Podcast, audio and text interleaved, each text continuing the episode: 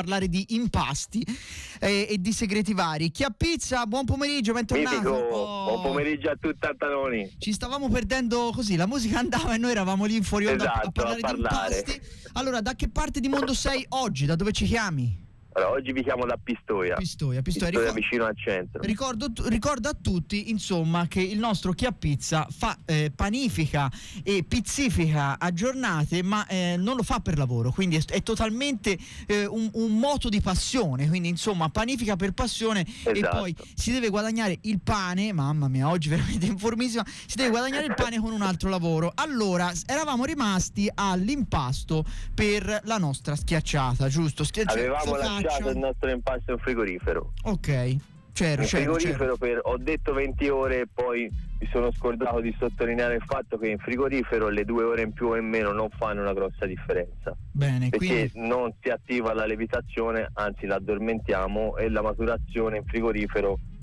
non abbiamo bisogno di essere così precisi, di essere così metodici, va Mm. bene? Mm, Due ore in più o meno non cambiano. Ok. Quindi vi ho detto questo perché? Perché se voglio fare l'impasto dalla sera prima alla sera dopo, magari verso le 7 di sera lo impasto, poi lo metto in frigorifero e lo tiro fuori più o meno a mezzogiorno, l'una del giorno dopo, in maniera che poi per eh, più o meno le 7 di sera possa andare a fornare la nostra focaccina.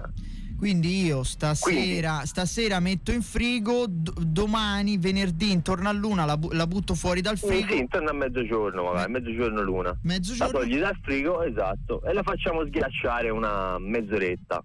Ok, ok. A quel punto io avevo dato le dosi per fare due teglie, 30 cm per 40, più o meno ovviamente.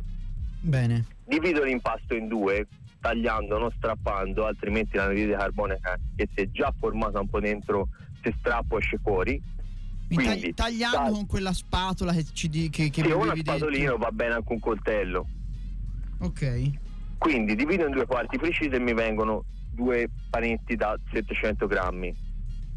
Li rincalzo su se stessi, come se dovessi appunto mettere a posto nel cassetto un calzino, l'esempio che vi ho Bello. dato No, diverse no, mi- volte, mi piace, mi piace. ma rende l'idea. Quindi teglia, va bene una teglia normale, ma vi consiglio ferro blu. Se guardate sul web le trovate. Perché ferro blu? Perché conduce molto meglio il calore. Ok. Quindi, siccome cuociamo col forno di casa e dobbiamo cercare di ottimizzare la temperatura perché se avessimo più di 250 gradi sarebbe meglio, come si diceva prima fuori onda, quindi il ferro blu ci aiuta a condurre meglio il calore e abbassare i tempi di cottura, cioè diminuire il tempo di cottura. Ok, beh io sotto la, beh, la mia domanda per esempio è sotto la teglia ci metto l'olio, ci metto la farina, non ci metto niente, ci metto la carta Esatto, allora, sotto la teglia ci metto un po' di olio, Mhm. senza, senza esagerare. A quel punto dicevamo divido in due l'impasto, faccio i panetti e metto dentro la teglia, li lascio lì per un'ora e mezzo, più o meno, coperti da pellicola. Ok. Ok? A Sì. quel punto tolgo la pellicola e stendo il nostro impasto. Se non ce la fa, siccome l'impasto ancora è un po' tenace, se non mi va proprio alla perfezione fino al bordo, non importa. Ricopro un'altra volta per altre due ore, tutto questo a temperatura ambiente. Dopo le due ore, a quel punto finisco di stendere, la faccio arrivare proprio che riempia tutta la teglia. Copro altre due ore, Ok. a quel punto cosa faccio? Faccio i buchi con le dita. Cioè, Bello, metto le quello dita piace, al quello- rastrello, esatto. Quello, mi è- piace, quello è un bel è gesto, un altro bel gesto. Per poterlo fare senza problemi, cioè perché l'impasto non si attacca alle dita, vi consiglio di oliarvi un po' le mani leggermente. Ma questa cosa qui di fare i buchi nella focaccia Sì. mo- cioè, è, per, è per- è stilistico, nel senso è per la No, bellezza. diciamo, diciamo che se faccio i buchi praticamente in quel punto lì, mettendo poi l'olio, si va a, a stagnare, non so se, se Dei geyser di olio si creano. Esatto, esatto. E quindi in quel punto lì, in quel punto lì con il sale poi diventa un po' più gustoso, no?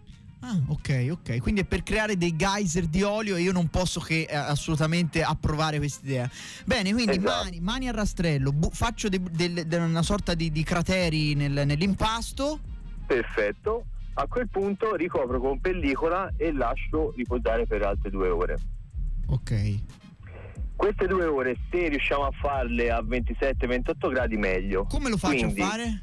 Forno con lampadina accesa e basta. Forno e lampadina. Questo è un gra- questa è una cosa che io non sapevo e veramente ho scoperto qui. Quindi lievitazione sicura, tranquilla, temperatura ottimale, Sì, metto, la- l- metto le teglie in forno e accendo solamente la lampadina. Solamente la lampadina, esatto. A quel punto tolgo, rito- rilevo la pellicola Mhm.